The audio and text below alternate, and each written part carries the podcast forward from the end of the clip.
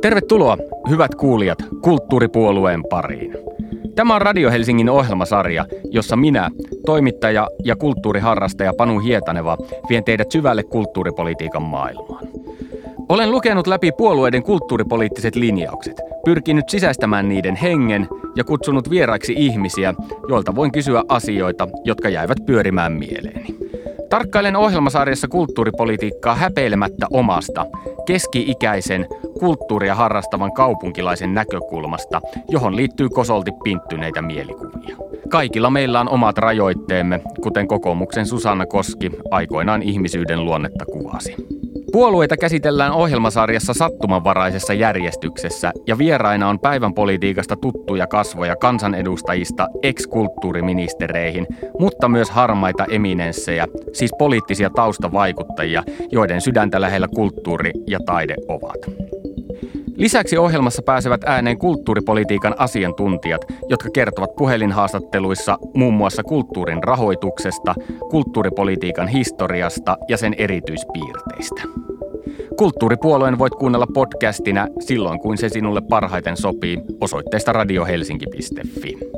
Ja sitten tämänkertaisen vieraan pariin. Kulttuuripuolueen vieraksi on saapunut perussuomalaiset, joka on perustettu syvimmän laman keskellä vuonna 1995. Kansallismieliseksi, EU-vastaiseksi ja konservatiiviseksi tituleerattu puolue nousi suosion Timo Soinin kaudella, mutta on sittemmin vakiinnuttanut paikkansa vaalikamppailuiden kärkikahinoissa. Omien sanojensa mukaan perussuomalaiset on isänmaallinen ja kristillissosiaalinen puolue, joka edistää kansallista etua. Mutta millaista kulttuuripolitiikkaa tällaisesta arvopohjasta syntyy? Millainen on perussuomalainen kulttuurikäsitys ja kuinka he haluaisivat uudistaa kulttuuripolitiikan rakenteita? Näitä asioita kanssani perkaavat perussuomalaisten kulttuurilähettiläät Silvia Koski ja Tanja Aidanjuuri.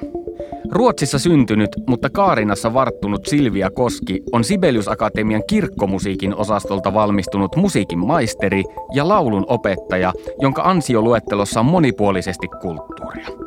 Hän on työskennellyt musiikin opettajana, kanttorina, kuoron johtajana ja suorittanut laulussa diplomitutkinnon. Koski on ollut mukana laatimassa perussuomalaisten media- ja kulttuuripoliittista linjausta. Vantaalainen Tanja Aidanjuuri on puolestaan kaupungin valtuutettu ja Jussi Halla-ahon eduskunta-avustaja, mutta myös balettitanssija, joka on esiintynyt kansallisoopperan lavalla opera- ja balettiteoksissa.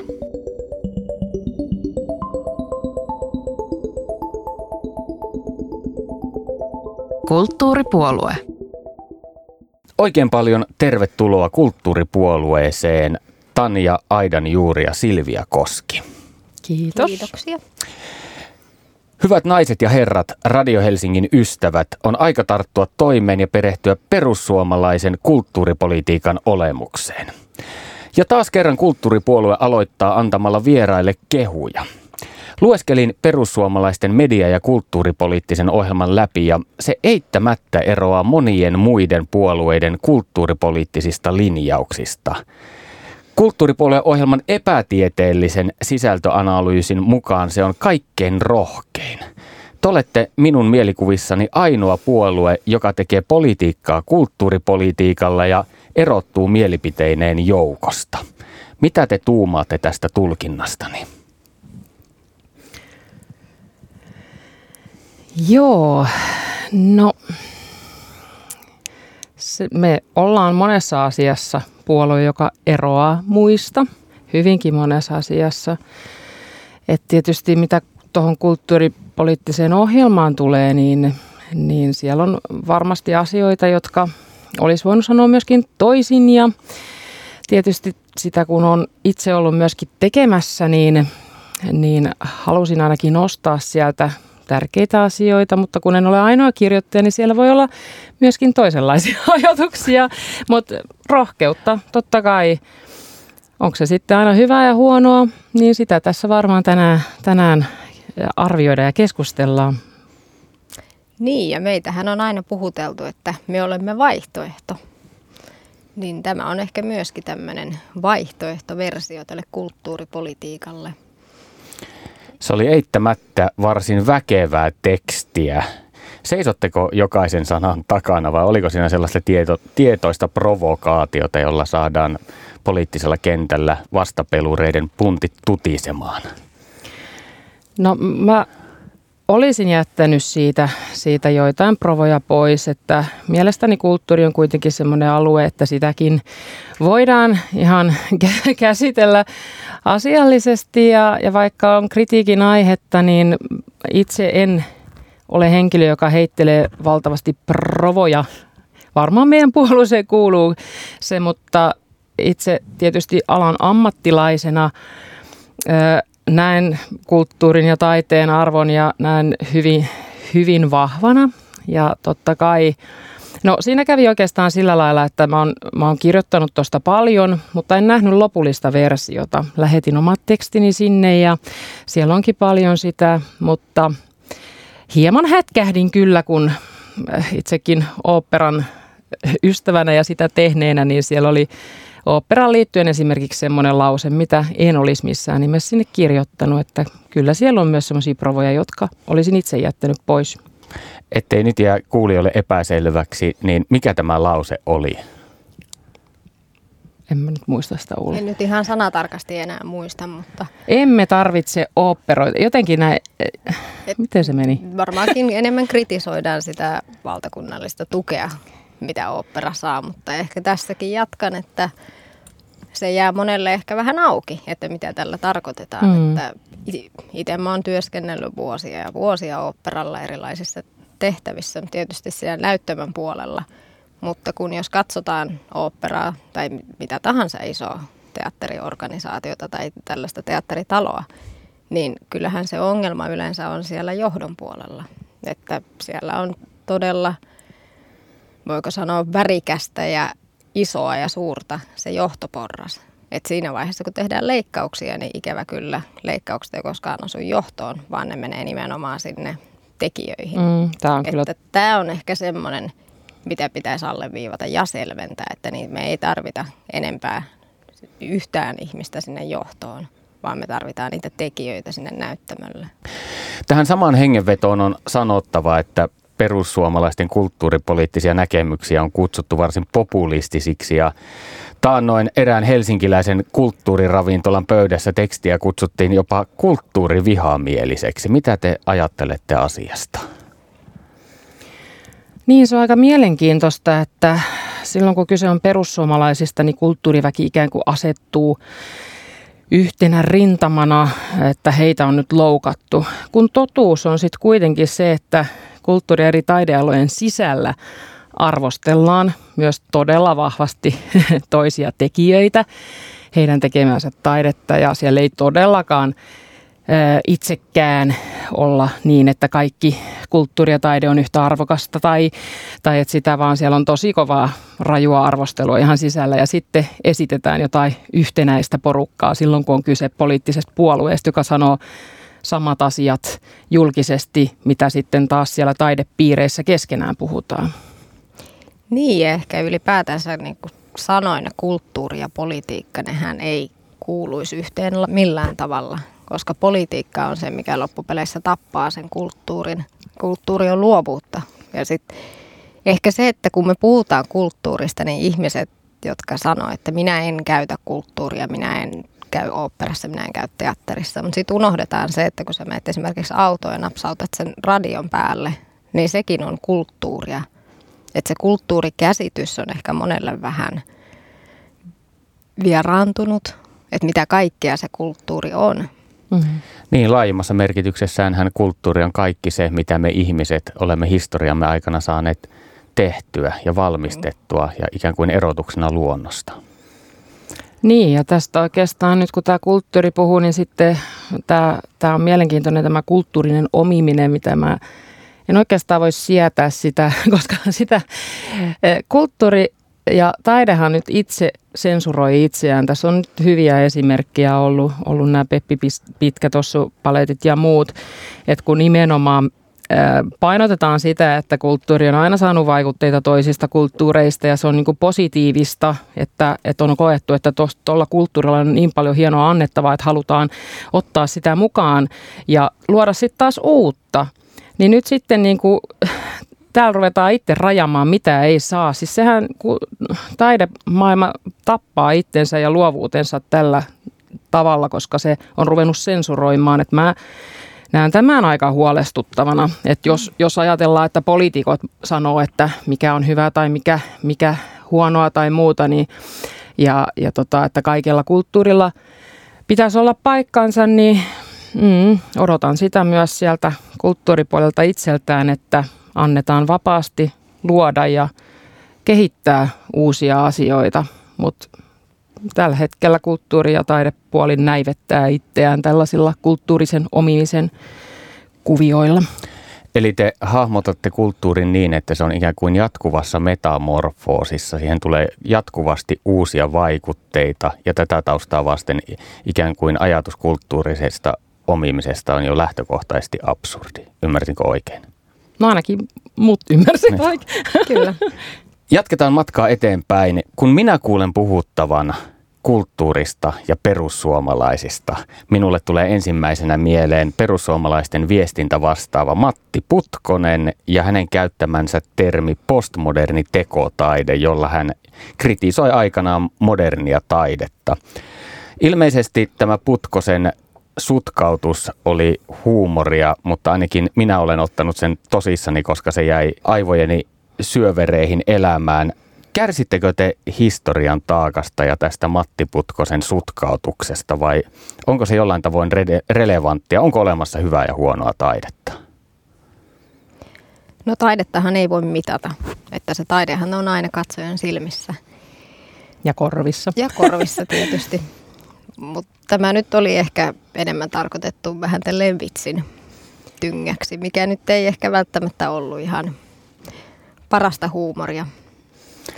Niin, no siinä on just, tullaan tähän näin, että kun kulttuurin ja taidekentän sisällä myöskin eri, eri tekijät arvostelevat, että no kaikki siellä, mitä ehkä kulissien takana tulisi sanottua ääneen myöskin siellä kulttuuripuolella, niin ei tämä nyt niin kauhean kaukana varmaan sieltäkään ole. Että kyllähän sielläkin heitellään kaikenlaista, mutta se ei vaan tule julkisuuteen nämä asiat. Että sikäli jotkut on voinut myhäilläkin ihan tyytyväisenä tästä kommentista, että näinhän se oikeastaan on.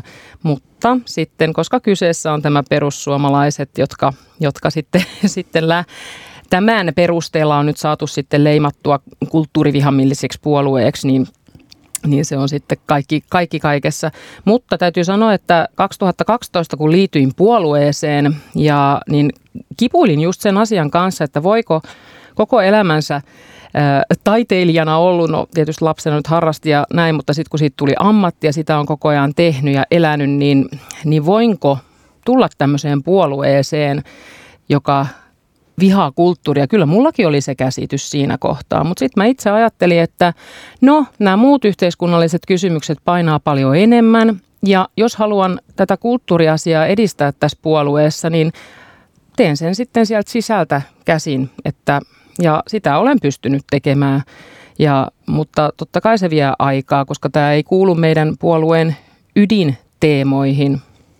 Ja olen kyllä tyytyväinen siitä, että, että kyllä olen nähnyt hyvin paljon sitä meidän porukoissa, että kulttuuri ja taide on hyvinkin arvostettu ja meillä on paljon harrastajia ja on ammattilaisia kirjaloilla, että, että ei, ei tämä puolue mikään kulttuurivihamielinen puolue ole millään lailla. Allekirjoittaneen täytyy eittämättä myöntää myös, että minulla on ollut mielessäni perussuomalaisiin liittyvä stereotypia. Suomen kulttuurirahasto nimittäin teki viime vuonna laajan tutkimuksen suomalaisten suhteesta kulttuuriin ja sen mukaan puoluekannasta tasoittuneet erot ovat pienentyneet vuodesta 2013, jolloin tämä kysely tehtiin ensimmäisen kerran. Nykyään siis kulttuuriaktiivien osuus perussuomalaisten äänestäjistä on edelleen toki pienempi kuin vihreiden äänestäjistä, mutta dramaattista poikkeamaa ei enää ole. Ja esimerkiksi tanssiesityksessä käy yhtä suuri osa perussuomalaista kuin vasemmistoliittolaisista. Mitä te ajattelette tästä tämän tutkimuksen tuloksesta? Onko tämä kysymys siitä, että ihmiset ovat muuttuneet vai onko perussuomalainen politiikka muuttunut? No mä luulen, että taas ehkä kulttuuriväelle on myöskin avautunut silmät ja sieltä on kuulunut semmoinen pieni vastarinta että ihmiset uskaltaa sanoa omat mielipiteensä eikä kulkea niinkään paljon. Ja, mutta tähän on pakko ottaa huomioon esimerkiksi nyt kun oli nämä korona pandemian aikaa silloin, kun kulttuuria ei käytännössä ollut, kun talot pistettiin kiinni, niin eipä tämä meidän vasemmistolainen hallitus kauheasti kiinnittänyt huomioon Niinpä. kulttuuriväkeen. Että perussuomalaiset oli myöskin ainut puolue, joka muistutti, että meillähän on tällainen ryhmä kuin kulttuuri olemassa ja heitäkin pitäisi jollain tavalla tukea, että milloin pistetään vähän tukea sinne päin. En tarkalleen muista, millaisia poliittisia kommervinkkejä tuohon aikaan liittyy, mutta on pakko kysyä, olitteko te oikeasti ainoa puolue, joka muistutti kulttuuriväen, kuten allekirjoittaneen olemassaolosta? Ei me ainut puolue oltu, mutta Ensimmäinen varmaan. ensimmäisten joukossa Kyllä. ja tämä ehkä siihen ristiriitaan, että meitä kuitenkin pidetään kulttuurin vihaajina. Hmm. Tuohon tutkimukseen, mä itse asiassa sain sen ö, luettavakseni ennen kuin se julkaistiin, eli mä, mua pyydettiin kolmen joukossa antamaan ensimmäiset kommentit tästä, tästä tutkimuksesta ja annoinkin niitä. Siellä ajattelin maaseudun näkökulmasta. Et vähän se vaikuttaa myöskin se, että missä – miten eri puolueiden kannattajat ovat asuttautuneet.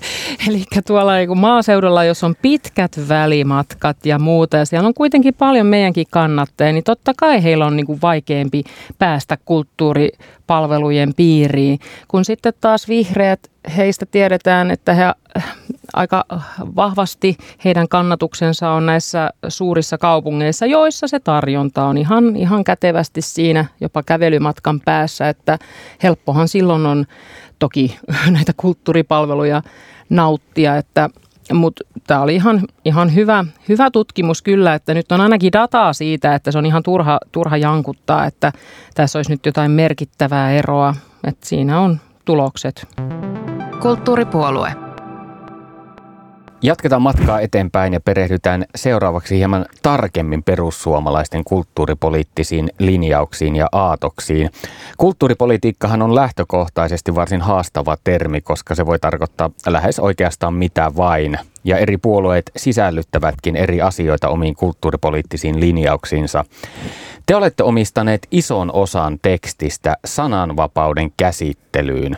Ja varsinainen teksti alkaa sanoilla sananvapaus, vihapuhe ja sosiaalinen media. Tämä on itse asiassa sen otsikko. Mikä teidän mielestänne uhkaa sananvapautta? No, tänä päivänä sanaa myöskin halutaan sensuroida aika paljon. Eli on tiettyjä tabuja, mistä ei saa puhua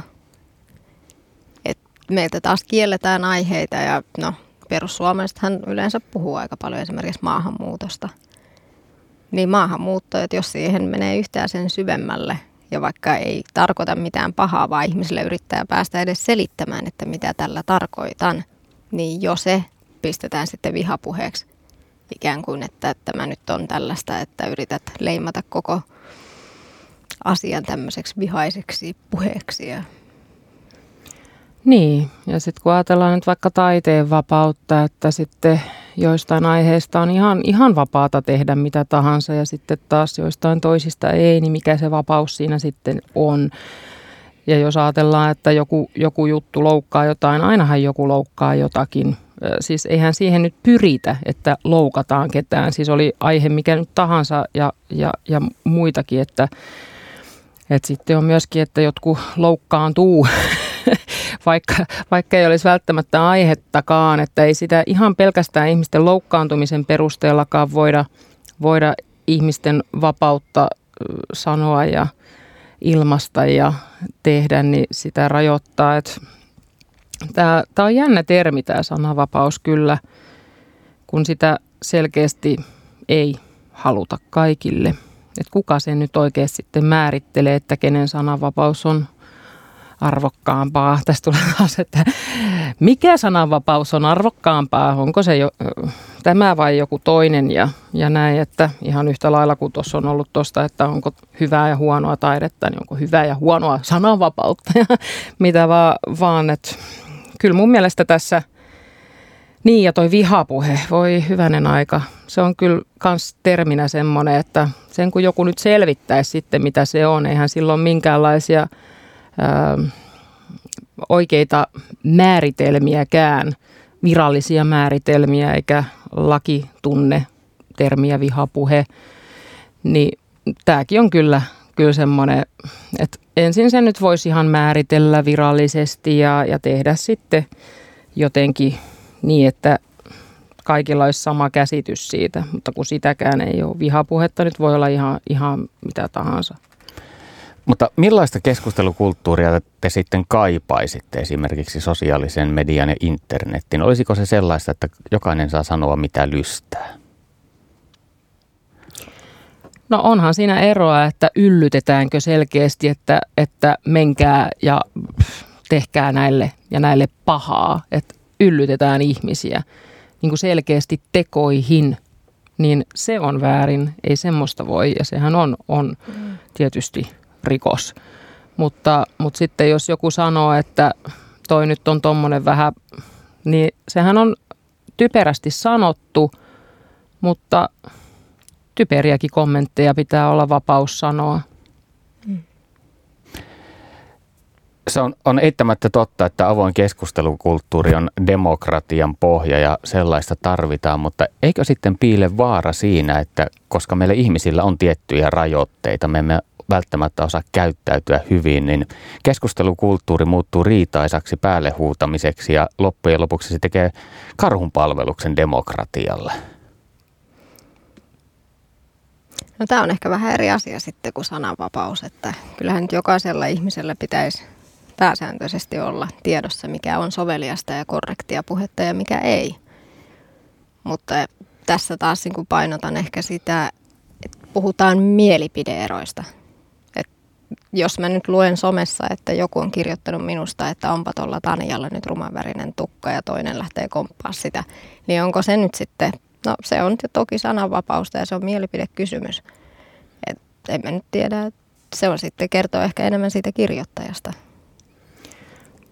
Kyllähän tämä e, yhteiskunnan keskusteluilmapiiri on ihan, ihan no sieltä jostakin. Tämä, tämä on semmoista kummallista jankkaamista ja tuntuu, että ei yritetäkään ymmärtää toisia. Ja se, meillä on niin kuin kadonnut mun mielestä se semmoinen yhteenkuuluvuus. Ja se johtuu aika paljon myös siitä, että meillä yritetään ää, jotenkin kieltää vähän niin kuin tämmöistä suomalaisuutta. Yritetään ajatella liikaa sellaista maailman kansalaisuutta, että me kaikki ollaan niin kuin tätä yhtä maailmaa ja viisi mistään kansallisuuksista ja muusta, mutta me kuitenkin eletään maassa, itsenäisessä maassa kuin Suomi. Meillä on tietynlaisia Meillä on tietynlainen historia sukupolvien ketjun mukana, jota me ollaan eletty yhdessä tavalla tai toisella ja meillä on yhteinen kieli, meillä on semmoista kulttuurista yhteistä, niin ei me voida sitä niin kuin yhtäkkiä lähteä häivyttämään, niin kuin se ei merkitsisi mitään.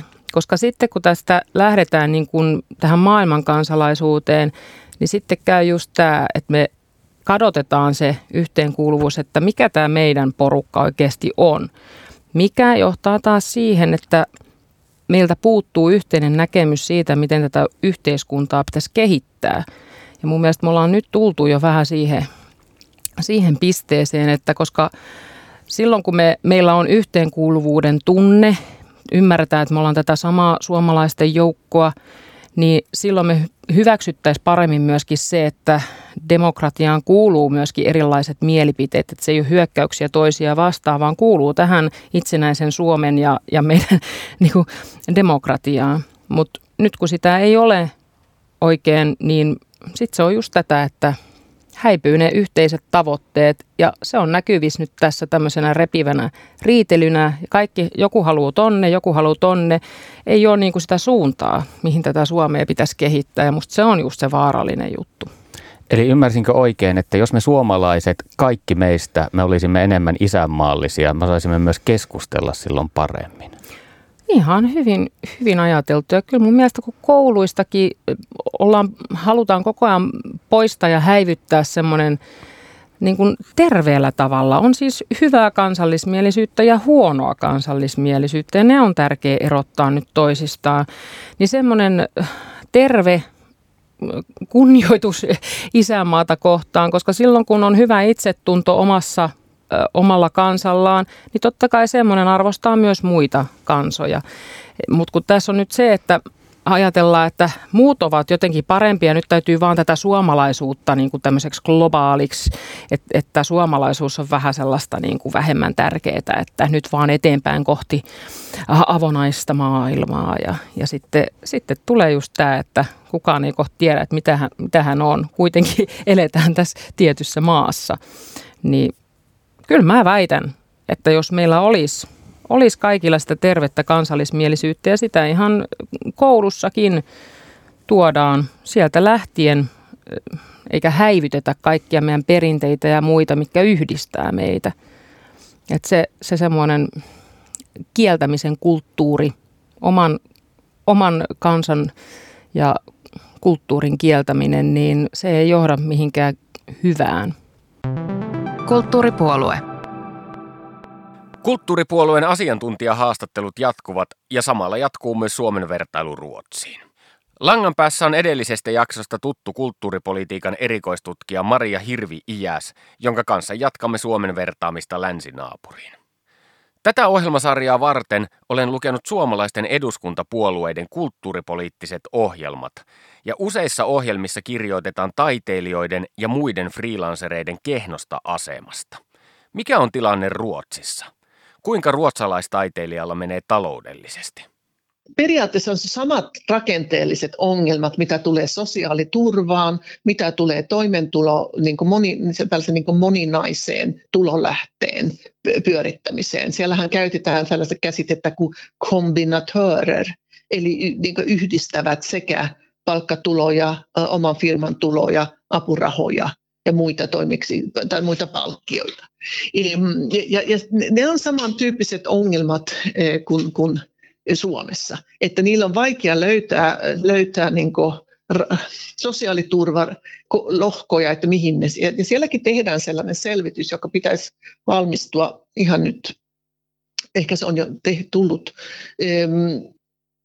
missä käydään läpi, että minkä tyyppinen sosiaaliturvajärjestelmä olisi mahdollista tällaisille toimijoille, jotka eivät ole niin vain yhden, yhden tulon muodon saajia. Ja toisaalta apurahasta puhun, niin siellä on pienemmät apurahat, ne ei voi siihen rakentaa omaa toimintaansa mitenkään pitkälle. Ruotsissahan myöskään ei ole taiteilijaeläkkeitä. Kehitys on mennyt niin, e, että suurin osa taiteilijoista ne on yksityisyrittäjä, niillä on yritys ja niillä on silloin myös mahdollisuuksia saada toimeksi antoja. Koska meidän pitää muistaa, että esimerkiksi Ruotsin valtio perusti jo 30-luvulla, 1930-luvulla Statens konstråd, e, jossa ne prosenttiperiaatteella pystyy, pystyi, niin tavoitteena oli e, työllistää taiteilijoita. Eli silloin on paljon enemmän tällaisia julkisia toimeksiantoja, e, koska valtiolla on prosenttiperiaate rakennus, eli yksi prosentti kaikista rakennuskustannuksista laitetaan taiteeseen, vaikka se ei välttämättä aina siihen prosenttiin yllä, mutta se kuitenkin se tavoite on. Ja sitä Suomessa ei ole. Valtio ei laita prosenttia, vaan jotkut kunnat saattavat laittaa. Ja se on yksi, yksi suuri ero, että taiteilijoilla on toimeksianto ja niiden työmarkkinat näyttäytyy erilaiselta. Ja siellä on myös ö, kunnilla huomattavasti enemmän taidetoimintaa. Ne hankkivat taidetta, se on taidehalleja, jossa, jossa pidetään aktiivisesti taidenäyttelyitä, Suomessa niitä taide, kunnallisia taidehallejahan ei ole. Ja tota, Ruotsissa on myös taidemuseoita, että se on sekä taidemuseoita että taidehalleja.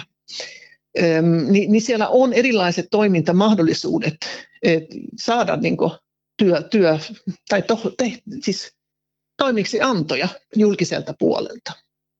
Ja sitten siellä liikkuu enemmän rahaa. Galleriatoiminta, kaupallinen galleriatoiminta on aktiivisempi. Siellä on vahvemmat et, niin markkinat, taidemarkkinat on huomattavasti isommat kuin, kuin Suomessa. Ja, ja se kansainvälisyys on vahvempi siellä. Että se liikkuu enemmän rahaa niin taiteilijoiden työmarkkinoilla. Ruotsissa kulttuuripolitiikkaa toteutetaan käytännössä niin sanotun valtakunnallisen yhteistyömallin mukaan, ja tämä erottaa suomalaisen ja ruotsalaisen mallin toisistaan. Mistä siinä on kyse ja kuinka se eroaa suomalaisesta systeemistä? Se on sellainen yhteistyömalli. Tavoitteenahan on ollut se, että tuo viedään niin kuin, keskitetystä vallan, vallan niin kuin päätöksenteosta ää, alueille ja kunnille. Ja alueet ovat sellainen niin hallinnollinen taso, jota Suomessa nyt tähän mennessä ei ole ollut kulttuuripolitiikassa mitenkään erityisemmin kehitetty. Eli Ruotsissa on niin kehitetty nämä alueet, eli regioner, joilla on niin myös mahdollisuus kerätä omia, omia tota, vero, verovaroja. Mutta myös, että ne saavat sitten valtion verovaroista itselleen toimintamäärärahoja, jotka käytetään kulttuurialalle. Ja nämä kulttuurirahat, valtiolta tulevat rahat, ne, niillä on niin tietty järjestelmä. Eli alueella pitää olla kulttuurisuunnitelma, kulturplan. Ja se on aika selkeästi niin ohjeistettu, että mitä kaikkea siinä pitää ottaa huomioon. Eri taiteen alat, eri ryhmät, eri toimintamuodot. Ja sen perusteella saa sitten niin kuin rahoitusta valtion tasolta. Ja sitten tämähän on sitten niin, että nämä alueet on ne, joita säädetään tällä yhteistyömallilla, mutta kunnathan on osa näitä alueita. Niin se tarkoittaa sitä, että myös kuntiin menee tämä sama kulttuurisuunnitelma niin kuin, vaatimus. Että siinä mielessä, että kunnat tekevät yhdessä sen alueellisen kulttuurisuunnitelman, jonka pohjalta ne sitten saa sitä valtiollista rahaa. Ja näitä seurataan aika tarkkaan, että joka, vuo, joka vuosi pitää olla nämä, nämä suunnitelmat ja ne pitää toteutua. Nythän tämä on ollut hyvin kritisoitukin tämä malli sen takia, että siinä on paljon epätasapainoa eri puolilla Ruotsia. Ja sitten, että se koetaan, että se on vieläkin liian ylhäältä päin ohjattu, että mitä alueella tehdään. Niin, niin tämä nyt tullaan katsomaan, tämä, kun se on ollut kymmenisen vuotta toiminnassa, että nyt arvioidaan, että mitkä osat sitä on hyvin toimivia ja mitkä ovat vähemmän hyvin toimivia. Mutta se, mitä se on tuonut, totta kai se on tuonut enemmän aktiviteettia niin tasapuolisemmin ympäri koko maata. Ja sehän on ollut myös se tavoite, koska yksi, yksi päätavoitteinahan on, että kulttuuria pitää olla saatavissa ympäri, ympäri maata, että se on kaikille tarjolla. Et siinä mielessä se on sellainen porrastettu rahajako, mutta myös päätöksenteko, mutta myös sellainen yhteisten näiden kulttuuripoliittisten tavoitteiden mukainen sitten toteutustapa. Edellä mainittu erottaa Suomen ja Ruotsin toisistaan, mutta millaisia muita eroja näet maiden välillä? No, niitä on vaikka kuinka paljon. Periaatteessa me ollaan niin hyvin samanlaisia, niin kuin muutkin Pohjoismaat, että halutaan, että on, että kulttuuri on saatavilla, saavutettavissa ja kaikille tarjolla ja kaikille tarkoitettu. Ja sitten, että on ammattimaista taiteilijakuntaa, jotka pystyvät tekemään työtä. Mutta että sitten miten se on niin rakennettu ja miten se on sitten otettu käyttöön, niin, niin onhan siinä niin erillä, monta eroavaisuuttakin. Mä sanoisin, että eh, ehkä, koska niillä on kohta 50 vuotta ollut nämä kulttuuripoliittiset tavoitteet, niin kuin, eli silloin se on sisäistetty hallinnon tasoilla kaikissa niin kuin poliittisilla, kaikilla poliittisilla alueilla. Eli ne pystytään aina viittaamaan johonkin. Sen sijaan Suomessahan on enemmän lainsäädäntöä. Ruotsissa ei ole niin lakiin, lakeihin sidottuja tavoitteita, mikä on sitten, vois, jotkut on hyvät ja jotkut on huonot. Ja, ja, ja eri, eri tavat, niin vaan ajatella sitä, että miten niitä hallinnollisia rakenteita sitten järjestelee. Sanotaan nyt, että siellä on enemmän rahaa liikenteessä, liikkuu enemmän rahaa kulttuurialalla kuin mitä Suomessa tekee. Opetus- ja kulttuuriministeriön tulevaisuustyöryhmän raportti kehottaa seuraavaa hallitusta kiinnittämään huomiota siihen, että kulttuurin arvostus kasvaisi koko yhteiskunnassa. Mikä on tilanne Ruotsissa? Arvostetaanko siellä kulttuuria ja taidetta enemmän kuin meillä Suomessa? Joo, ehkä se, mistä olen nyt puhunut, niin kyllä kertoo sen, että kyllä arvostetaan enemmän. Että se on osana itsestään selvästi ihmisten, ihmisten tota elämää. Totta kai sielläkin on erilaisia ryhmiä ja se riippuu siitä, että minne menet ympäri Ruotsia. Ruotsikin on tosi iso maa. Että jos on suuri ero, että metsää niin Etelä-Ruotsiin, Malmöön alueelle tällä hetkellä jonnekin Norbotteniin, missä on niin vähän ihmisiä. Että totta kai se vaihtelee. Mutta ja, ja tota, onhan paljon tällaista niin arvostusta, mitä Ruotsissakin on niin kaivataan esimerkiksi saamelaisalueen kulttuuri niin piirteet on, on niin vähän heikommalla siellä kuin mitä ne on ehkä täällä. Eli se riippuu, riippuu vähän siitä, että miten, mistä näkökulmasta katsoo. Mutta mä sanoisin, että kuitenkin sellainen niin kuin, ähm, ehkä se Mä yleensä teen tällaista niin kuin, vertailua, jos katsoo niin kuin, teatterikulttuuri esimerkiksi, niin onhan se vähän eri asia, jos Ruotsissa ollaan lähdetty Kustaa kolmosen niin hovi, e, hovikulttuurin ja sellaisen niin opera- ja teatterimaailman e, lähtökohdasta ajattelemaan, että mitä se kulttuuri on. Kun taas Suomessa teatteri lähtee niin työväen teatterista ja jonkunlaisesta niin kuin, kansan, kansan keskuudesta, niin, niin onhan se hyvin erilaista, erilaista tekemistä ja erilaista, mm, miten mä sanoisin, e, eri pyrkimykset sillä toiminnalla. Ja, ja, ja Ruotsissa ollaan sitten e, ranskan kielellä, kun taas täällä on ollut niin suomen kieli, se, se mistä ollaan sitten haluttu rakentaa. Ja nämähän on, e, arvostukset saattaa olla samantasoisia, mutta ne on hyvin erinäköisiä. Kiitos Maria Hirvi Ijäs. Nyt takaisin studioon, eli perussuomalaisen kulttuuripolitiikan pariin. Kulttuuripuolue. Perussuomalaisten kulttuuripoliittisen linjauksen seuraava alaotsikko käsittelee yleisradiota. Ja olen antanut itseni ymmärtää, että perussuomalaisten ja Yleen välillä on ollut varsin suurta juopaa. Mikä Ylessä mättää? No, jos tämä nyt tälleen korrektisti ilmaisee ketään mitään korrekti. osapuolia loukkaamatta.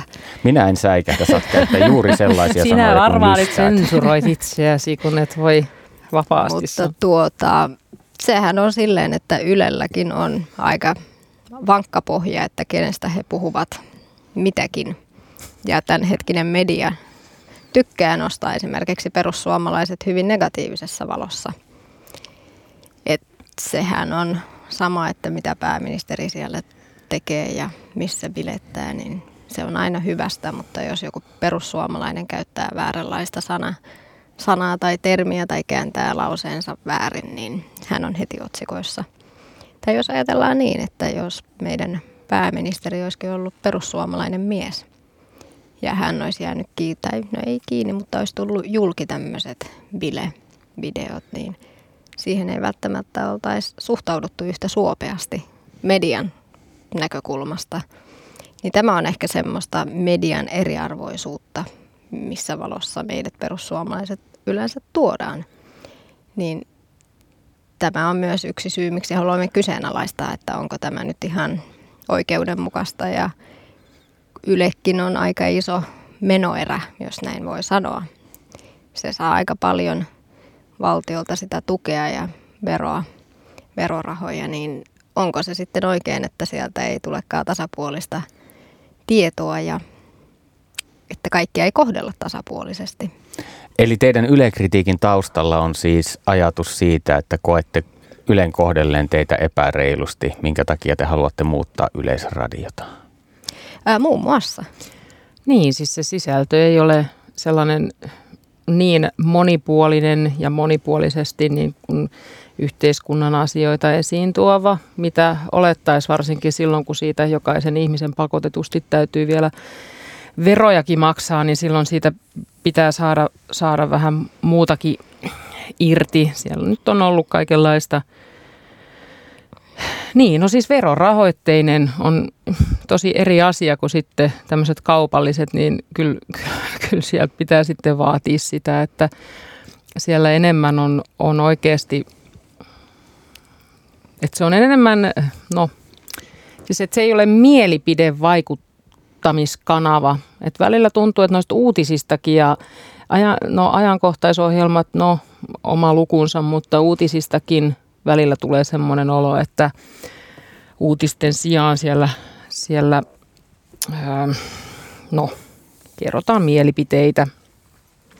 Esimerkiksi, no lehdistö, tämä nyt ei suoraan Yleen liity, mutta kuitenkin niin mediaan yleisestikin, että sitten on tullut vähän enemmän semmoista toimittajien mielipiteiden kertomista, kun että he kertovat asioista mahdollisimman laajasti ja sitten ihminen siitä pääsee muodostamaan ö, omaa käsitystään asiasta. Että se mua ainakin häiritsee just noissa esimerkiksi Ylen onhan siellä paljon, paljon todella laadukasta hyvää sisältöä ja se ei ole just se, mistä esimerkiksi tarvitsisi leikata, että sitten kun jos on joku, joku meistä sanonut tuolla, että leikataan yleistä, niin sitten tulee heti, heti jostain vihreältä, että niin, että perussuomalaiset haluaa leikata pikkukakkosesta. Ja eihän se nyt pikkukakkosesta tietenkään olla leikkaamassa. Tämmöiset, mitkä nyt on legendaarisia monia sukupolvia palveluita, eihän se nyt siitä lähde tietenkään. No mistä se sitten lähtisi, jos teillä olisi kaikki valta maan ja taivaan päällä? Niin. Mä en tiedä, tuleeko siellä, siellähän on mainittu nämä kaikki pillupäiväkirjat ja tällaiset siis, vaikka, vaikka sitä aina sanotaan, että no ne häviää vaan pienen osan, mutta sitten kun näitä vastaavia vähän on erilaisia ja, ja kuitenkin tietynlaista ideologiaa yritetään niin, että siis, se edistää vain tietyn suuntaista ideologiaa. Niin. Esimerkiksi kun puhutaan paljon tästä vihreästä siirtymästä ja tähän liittyvää ideologiaa, niin se on ehkä semmoinen, että se vie siitä sen 60 prosenttia hmm. tavallaan siitä ajasta. Niin kyllä siinä pitäisi vasta painoisesti olla sitten toisenlaisiakin näkemyksiä. Niin. Et ehkä just se juuri syy, että siellä ollaan menty vähän liikaa tiettyihin arvoihin ja tiettyihin ideologisiin kysymyksiin. Yksi näistä ideologioista lienee intersektionaalinen feminismi, josta perussuomalaiset ei allekirjoittaneen ymmärryksen mukaan pahemmin pidä. Mikä siinä mättää? Kaikki mättää. No se on, se on, menee just näihin ideologisiin pohjiin, että perussuomalaisilla on kuitenkin, me ollaan tasa-arvoinen puolue ja me nähdään mies miehenä ja nainen naisena ja kyllä me hyväksytään kaikki semmoisena kuin kaikki on, mutta me ei haluta tehdä siitä ehkä, se ei ole meillä semmoinen kynnyskysymys. Minä en itse ole kovin suuri intersektionalismin asiantuntija, mutta jos olen oikein ymmärtänyt, sen tarkoitus on johtaa yhteiskuntaan, joka on täysin tasa-arvoinen. Ja jos miettii suomalaisten menestystarinaa, sehän pohjaa hyvin pitkälti nimenomaan tasa-arvoon. Eikö intersektionalismin voisi nähdä hyvinkin suomalaiseen pirtaan ja jopa perussuomalaisuuteen sopivana, koska se tähtää tasa-arvoon? No, meillähän on tällä hetkellä yhteiskunnassa hyvinkin lähtökohtaisesti hyvin tasa-arvoiset asemat, että kyllä naiset pääsee samoihin työpaikkoihin miesten kanssa – ja kyllähän meidän hallituksestakin näkee, että siellä on tällä hetkellä hyvin naisvoittoinen hallitus. Eli meillähän on asiat hyvin, mutta halutaanko me ajassa no, ei sitten... meillä hyvin ole asiat sen hallituksen Et mussahan elää kuitenkin semmoinen sisäinen feministi aina. Että totta kai haluaa aina edistää sitä naisasiaa, mutta niin semmoisen järjen mukaan että puhutaan, että naisilla pitää olla niin kuin samat arvot ja niin totta kai pitääkin. Mutta sitten me voidaan ottaa tämmöinen esimerkki, että jos nainen hakee vaikka palomieheksi, niin naiset nyt on lähtökohtaisesti fyysisesti heikompia kuin miehet. Esimerkiksi jos vertaan itseäni. Että jos mä olisin kilpailemassa sen samasta työpaikasta kaikki, mitä mä nyt on, 100, alle 160 senttinen ja mua vastaan olisi 180 senttinen mies, niin kyllähän hyvin suurella todennäköisyydellä jaksaa nostaa sen ihmisen sieltä tulipalosta paljon paremmin kuin minä. Niin haluanko minä sitten tavallaan ottaa sen riskin, että sen takia, että kaikki pitää olla niin tasa-arvossa, niin tämä balanssi menee tässä. Ja se uhri saattaa jäädä hakematta sieltä sen takia, koska mun fyysiset tavallaan voimat ei riitä siihen. Et jonkinlainen järki pitää kuitenkin säilyttää tässä. Totta kai kaikki saa hakeutua semmoisiin töihin, mitä haluaa ja mihin pääsee, mutta tavallaan kuitenkin unohdetaan se, että nainen on yleensä ainakin fyysisesti se heikompi. Ja on semmoisia miespainotteisia aloja ja on naispainotteisia aloja. Tarviiko niiden kaikkien olla sitten niin tasa-arvoisia? Niin ja siis tasa-arvo ylipäätään, se on jännä, jännä, että eihän ihmiset ole koskaan joka asiassa tasa-arvoisia, mutta puhutaanko silloin tasa-arvosta? Siis ihmisillä on erilaisia ominaisuuksia, on synnynnäisiä ominaisuuksia, kasvatuksen myötä, taustoista, kaikista.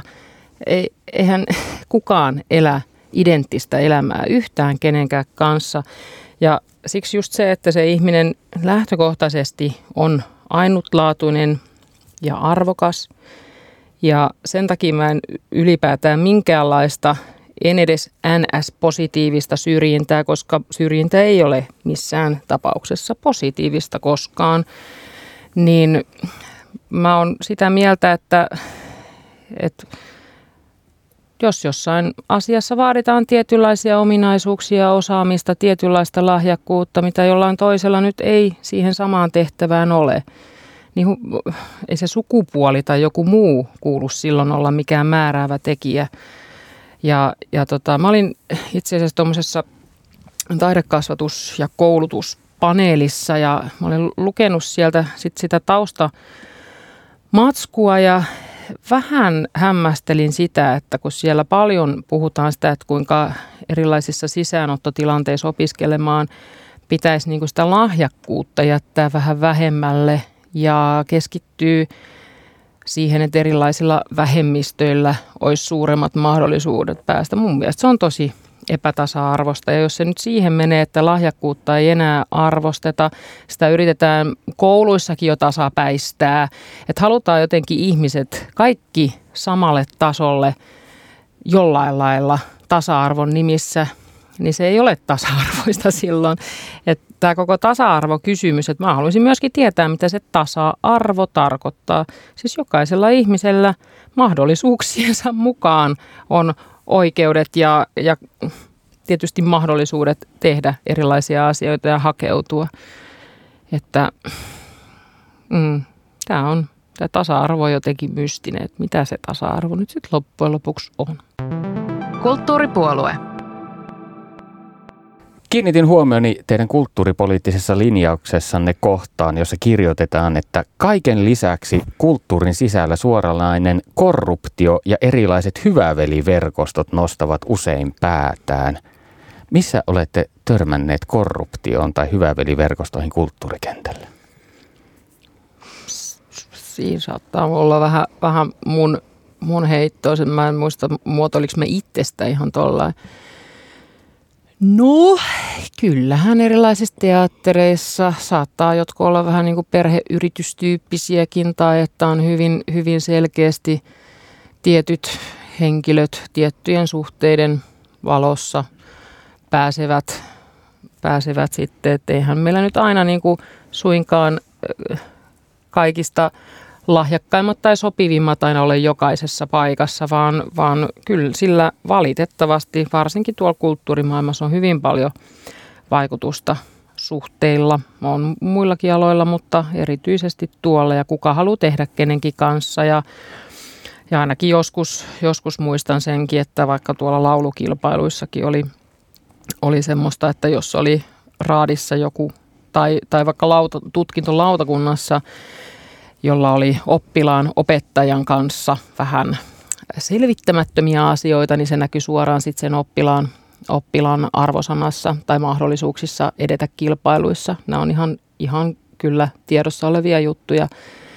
Toivottavasti se on siitä vähän mennyt eteenpäin, mutta se on jotenkin tuolla, taide on niin semmoista intohimosta ja tunteet on pelissä ja siellä eletään niin kuin, joskus ei järki välttämättä ole aina, aina mukana, niin, niin sit siellä, siellä vaikuttaa sellaiset niin kuin ristiriidat ja muut ja, ja sitten mutta se, mitä tuli näihin hyvä veli ja näihin, näihin verkostoihin, niin kyllä varmasti tiedetään, että jonnekin paikkoihin on ihan turha hakea, hakea jos tiedetään, että siellä on joku tietty henkilö hakemassa, joka kuuluu tuttava piiriin. Niin ja tähän vielä ehkä, että nythän on tapahtunut kulttuurissa paljon parannuksia tämän Kyllä asian on, suhteen, joo. koska yleensä jos joku rooli johonkin aukeaa, niin ne on yleisiä hakuja. Mm. Että ennen se ei ollut näin, vaan sieltä otettiin, sieltä pyydettiin niihin pääsykokeisiin vaan se tietty porukka. Mm. Tällä hetkellähän niitä on parhaillaan somessa ja lehdissäkin, että nyt on auditionit ja tänne ja tänne. Eli tilanne on siis parantunut. Tilanne on ehdottomasti ainakin menossa koko ajan parempaan päin ja kyllä mä itse ainakin kokisin, että kyllä sinne töitä on vielä monissa isossa laitoksissa. Mm. Niin kuin Joo, samaa mieltä, että on, on tapahtunut edistystä, mutta kyllä, kyllä niin kuin on, on töitä vielä. Niin, ja tähänkin ehkä loppuu vielä sen verran, että tämä on asia, mihin mun mielestä pitäisi niin kuin puuttua jopa tuolta korkeammalta, että koska meillähän valmistuu aivan uskomattoman hyviä taiteilijoita koko ajan meidän Niin. taidelaitoksista. Todellakin. Mutta valitettavasti hyvin usein nämä jää sitten työttömiksi, koska niitä työpaikkoja ei yksinkertaisesti ole. Joo, ja Et- tästäkin syystä olisi niin todella tärkeää, että tuolla maakunnissa vahvistettaisiin sitä kulttuurin asemaa. Siellä on niin todella upeita, upeita tekijöitä ja, ja sinne mun mielestä pitäisi sitä rahaa myöskin kohdentaa, jotta kulttuurin saatavuus olisi parempi ympäri Suomen ja siellä järjestettäisiin sitä koulutusta ja myöskin näistä meidän huippulaitoksista olevat ja valmistuvat pääsis mahdollisesti sinne kotiympäristöihinsä jatkamaan sitä kulttuurivaikutusta. Tiedetään hyvin paljon, paljon ihmisiä, jotka mielellään huipputaiteilijoita, jotka tulee joko vierailemaan sit sinne ja sillä lailla innostaa muita paikallisia äh, tekemään. Ja se on semmoinen, semmoinen, mihin pitää ehdottomasti panostaa enemmän. Ettei keskitetä nyt vaan liikaa tänne isoihin taloihin, vaan tuolla muuallakin tehdään tosi paljon. Se liittyy ihan todella vahvasti siihen, että miten lähellä meillä Suomessa ihmisiä erilaiset kulttuuritarjonnat on. Perinteisesti poliitikot ja virkamiehet pysyttelevät kyynärmitan päässä taiteen sisällöistä, mutta jos tulkitsin oikein teidän kulttuuripoliittisesta linjauksestanne, niin te haluaisitte vaikuttaa apurahapäätöksiin ja siihen, millaista taidetta valtion rahoilla tuetaan. Miksi? No toi on ehkä vähän ristiriitainen kysymys, koska tässä kohtaa me haluttaisiin myöskin ehkä murtaa niitä vanhoja perinteitä, millä perusteilla apurahoja on jaettu.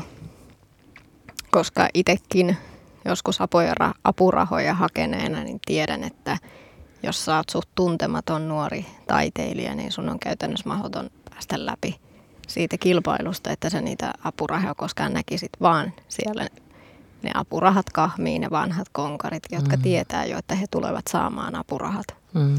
Niin ehkä mullistaisi vähän tätä käytännön systeemiä, että mitkä on ne kriteerit ja ketkä niitä oikeasti tarvitsevat niitä apurahoja.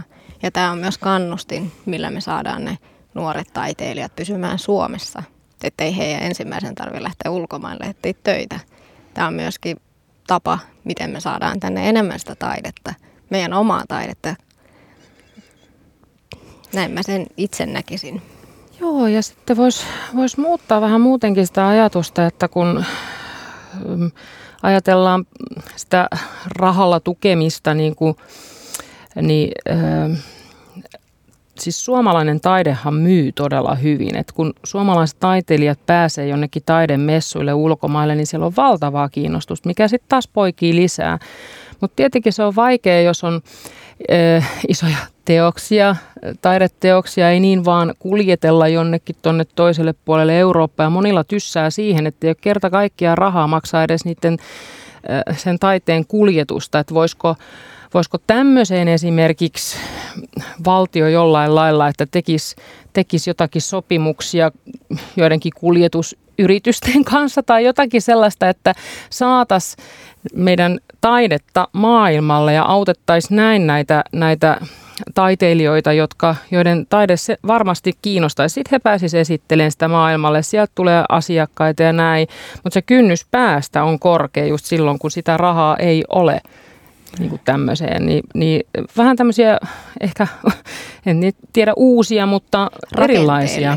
Niin, ehkä, siis että ei se ole pelkästään sitä, että rahaa tilille ja näin, vaan että, että millä muulla tavoin voidaan niin kuin auttaa sitä, että taiteilija saa sitä taidettaan esiin, koska on paljon semmoisia, joilla on valtava määrä, että on tehnyt sitä taidetta, mutta just se puuttuu, että millä lailla saisi markkinoitua ja vietyä sitä sitä eteenpäin. Että tämmöisissä asioissa olisi hyvä kyllä, kun autettaisiin. Kiitoksia vierailustanne kulttuuripuolueen piinapenkissä Tanja Aidanjuuri ja Silvia Koski. Kiitos, Kiitos. oli oikein kiva.